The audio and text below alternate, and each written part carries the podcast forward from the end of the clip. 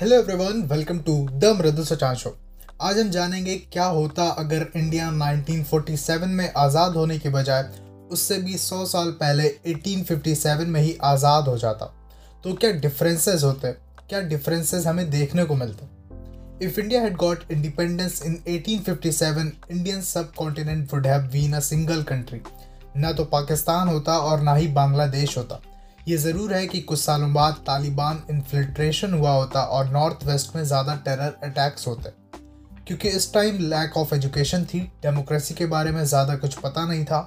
Moderates ही थे जो कि थोड़े इनलाइटेड और इंस्पायर्ड थे यूरोपियन फिलोसफर्स के इंडिपेंडेंस वाले आइडिया से। सत्ता की होड़ में और लड़ाइयाँ भी हो सकती थी। लैक ऑफ़ कॉमन अंडरस्टैंडिंग होती कि भारत को कैसे चलाया जाए, कैसे आगे बढ़ाया जाए। अगर इंडिया 1857 में आज़ाद हो गया होता तो इंडिया एडमिनिस्ट्रेटिव पर्पसेस से बहुत बड़ा कंट्री होता। और lot of countries reserve would have been saved ये डेफिनेटली इंडिया के लिए बहुत पॉजिटिव बात होती। ब्रिटिशर्स इंडिया में इतने लंबे समय तक रह पाए, क्योंकि इंडिया में प्लेंटी ऑफ़ रिजर्व्स था। अगर देखा जाए तो मेजोरिटी ऑफ़ ब्रिटिश लूट तब हुई जब 1857 में इंडिया डायरेक्टली क्वींस रूल के अंडर में आ गया। This could have been prevented for sure if we had gained independence back then.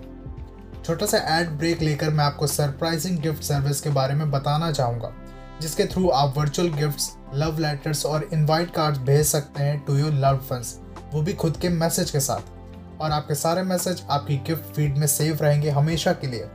Link आपको डिस्क्रिप्शन में मिल जाएगी या गूगल में सर्च करें G I double F T dot M E Do send virtual gifts using surprising gift service and make your loved one feel special.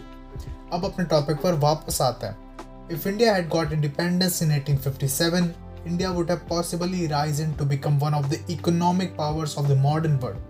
अब क्योंकि India one of the few independent और बड़ी countries में होता इसलिए India world Wars में भी ज़रूर एक्टिव होता depending upon the political allegiances at that time it's not possible to say कि अगर इंडिया भी वर्ल्ड वॉर का पार्टिसिपेंट होता तो ये वर्ल्ड वॉर को किस तरह से इफ़ेक्ट करता?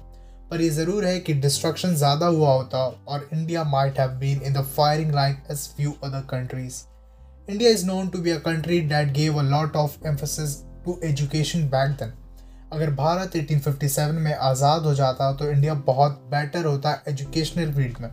इंडिया और वर्ल्ड क्लास इंस्टीट्यूट्स बना लेता। बेटर ऑफ़ क्वालिटी एजुकेशन होती इंडिया में after all when the world was pushing hard the boundaries of science we spend it fighting a war to get freedom India might have gain the best G D P in the world क्योंकि 160 years एक democratic country के लिए काफ़ी होते हैं that a seen the ups and downs of progress and slums so high chance था कि India would have the best gross domestic product and would have the least poverty by now so that's all for today's episode I hope आज का episode आपको पसंद आया होगा।